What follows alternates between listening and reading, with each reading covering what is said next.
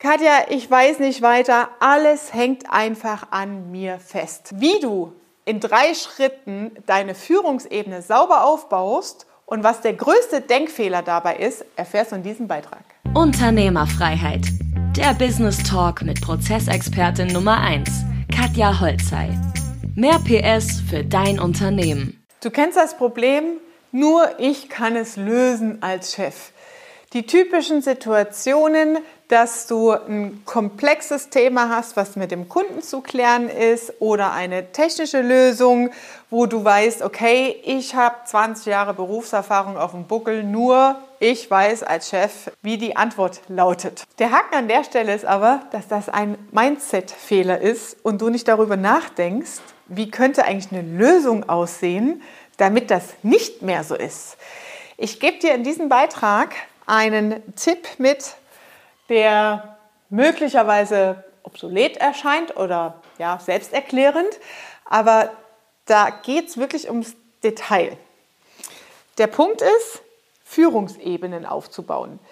Oftmals, gerade wenn wir in der Wachstumsphase sind, von 1 zu 20 Mitarbeiter, wenn du noch eine Baustelle hast und operativ arbeitest, vielleicht 1 zu 40, 1 zu 50 Mitarbeiter, bist du der Chef, hast vielleicht einen Kolonnenführer oder einen technischen Mitarbeiter und einen Meister, der einen Bereich führen soll, aber es wird nicht geführt, weil du die Verantwortung, die fachliche und Führungsverantwortung nicht komplett abgibst, weil du gar nicht weißt, wie das geht. Das heißt, du stellst Leute ein und das, da, das, boah, da steigen sich mir die Haare zu Berge. Ah, das erlebe ich immer wieder bei Kunden. Ein Wahnsinn. Da werden Meister, ausgelernte Meister, Führungsmitarbeiter, Teamleiter mit einem höheren Gehalt bezahlt und der Chef kriecht auf dem Zahnfleisch. Also, das geht doch gar nicht, Leute. Weil was vergessen wird, ist dann immer so, ah ja, hier habe ich mein Zertifikat, hier habe ich meine Qualifizierung und hier, ich bin jetzt hier Chef und ich will mehr Kohle. Was aber vergessen wird, ist die Verantwortung zu delegieren. Und das sind Weisungsbefugnisse. Das bedeutet, wir nehmen mal ein ganz typisches Beispiel wenn äh, wir ein YouTube-Video drehen, ja, dann hat der Teamleiter Marketing, macht die Freigabe für die ganze Konzeption, den Skripttest, die ganze Recherche vorher und das Ding ist durch. Ich bin dann letztendlich die Person, die den Inhalt äh, transportiert. Aber der ganze Prozess, der dazugehört vorher, die Freigabe, die Entscheidung, wann wird es veröffentlicht, wo passt das wie rein, welche Tags werden vernetzt, äh, genutzt und so weiter, bin ich null involviert. Will ich auch nicht. Ja?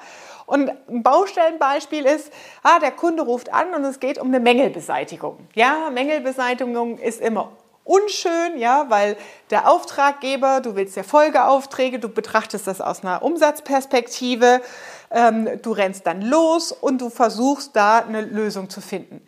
Wenn du aber eine Führungsperson für zum Beispiel die Abnahmen von deinen Baustellen hast, die Entscheidungsbefugnisse hat und schriftlich eingearbeitet wird im Sinne, was ist euer Qualitätsanspruch? Und du anhand von Fallbeispielen lernt die Person, aha, wie muss ich handeln? Wie denke ich und entscheide, so wie das Unternehmen, die Unternehmensphilosophie es gedacht hat und wie der Chef denkt im Grunde, ja, dann kannst du die kompletten Aufgaben und Entscheidungsbefugnisse und vor allem die Verantwortung abgeben.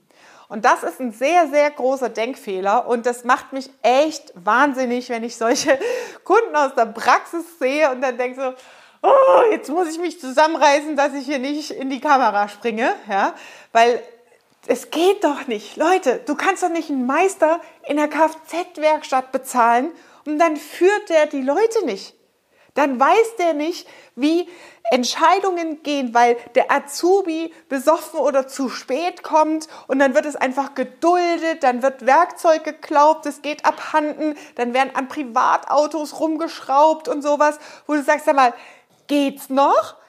Nein, der Meister trägt die Verantwortung, dass die Spielregeln in deiner Burg eingehalten werden, dass die Spielregeln auch eingefordert werden bei allen Mitarbeitern. Und nicht, dass das er so sagt, ja, ich bin hier auch nur angestellt und ich lasse das alles durchlaufen das ist alles nicht meine Verantwortung. Und der ganze Scheiß landet bei dir und du fällst irgendwann aus den Wolken und denkst so, wie kann das denn passieren? Das passiert, weil die Führungsebene nicht richtig und sauber etabliert ist. Also, erstens, lerne, du musst nicht alles wissen und es hängt nicht alles an dir.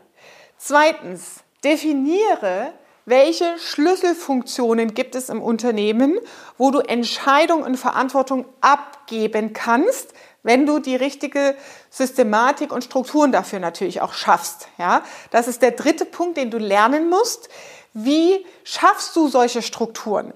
Wie sieht eine Zielvereinbarung, eine Arbeitsplatzbeschreibung einer solchen Führungskraft aus? Woran misst du die Erfolge und Ergebnisse dieser Person? Das sind die drei wesentlichen Punkte, die du beherrschen musst, um rauszukommen aus dem, alles hängt an mir und es gibt niemanden, der das machen kann. Ja, weil du immer nur siehst, okay, die Chefebene und die Sachbearbeiterebene, die Ebene darunter, die einfach dann so nicht denkt, wie es nötig ist als Führungskraft und du die Ebene dazwischen vielleicht auch noch nie erlebt hast und dir auch nicht vorstellen kannst, dass es Menschen gibt, die nicht Unternehmer sein wollen, sondern angestellt sein wollen mit Verantwortung und bereit sind dafür ja wirklich sich für dich zu verkämpfen, für eure Kunden zu verkämpfen, in dem Business aufzugehen und diese Verantwortung auch zu tragen. Also, das sind die drei wesentlichen Punkte, die relevant sind für dich, um rauszukommen aus diesem Gefühl, alles hängt an mir. Das war Unternehmerfreiheit. Der Business Talk mit Prozessexpertin Nummer 1, Katja Holzhey. Du willst keine Folge mehr verpassen, um dein Unternehmen mit PS auf die Straße zu bringen? Dann abonniere jetzt den Podcast und folge Katja auf Instagram.